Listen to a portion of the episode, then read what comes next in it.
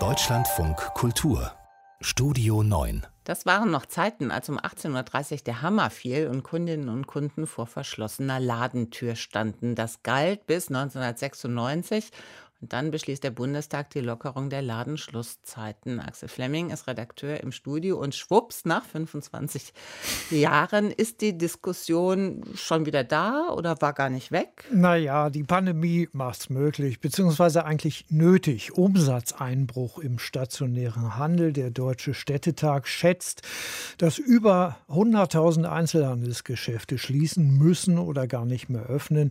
Damit stünden fast 500.000 Arbeitsplätze auf dem, Stil, äh, auf dem Spiel und äh, jetzt sind DIW, also Deutsches Institut für Wirtschaftsforschung, der Städtebund und der Handelsverband äh, dabei, als Konjunkturhilfe zu fordern, flexiblere Öffnungszeiten. Geschäfte sollen mindestens bis zum Jahresende auch sonntags öffnen dürfen.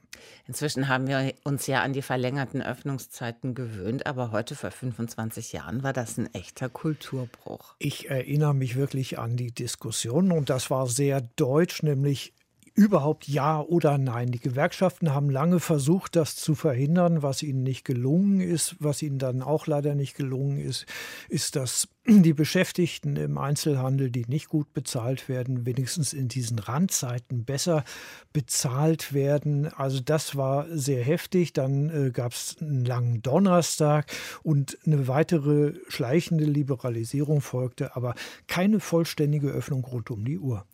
Täuscht mein Eindruck oder hat sich an den Argumenten nicht so viel geändert in der Diskussion damals und heute? Ja und nein. Die alten Argumente liegen noch auf dem Tisch. Aber was sich geändert hat, ist natürlich Onlinehandel. Gewinner der Pandemie, aber auch schon vorher. Sieben Tage die Woche, 24 Stunden geöffnet.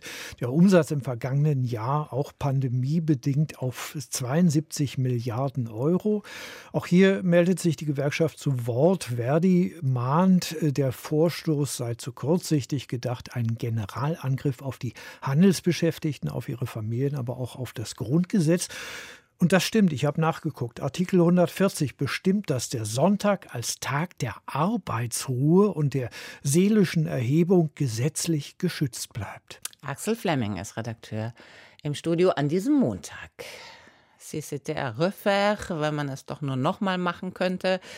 Dabei hat Sass doch bislang alles richtig gemacht. Erfolg reiht sich an Erfolg.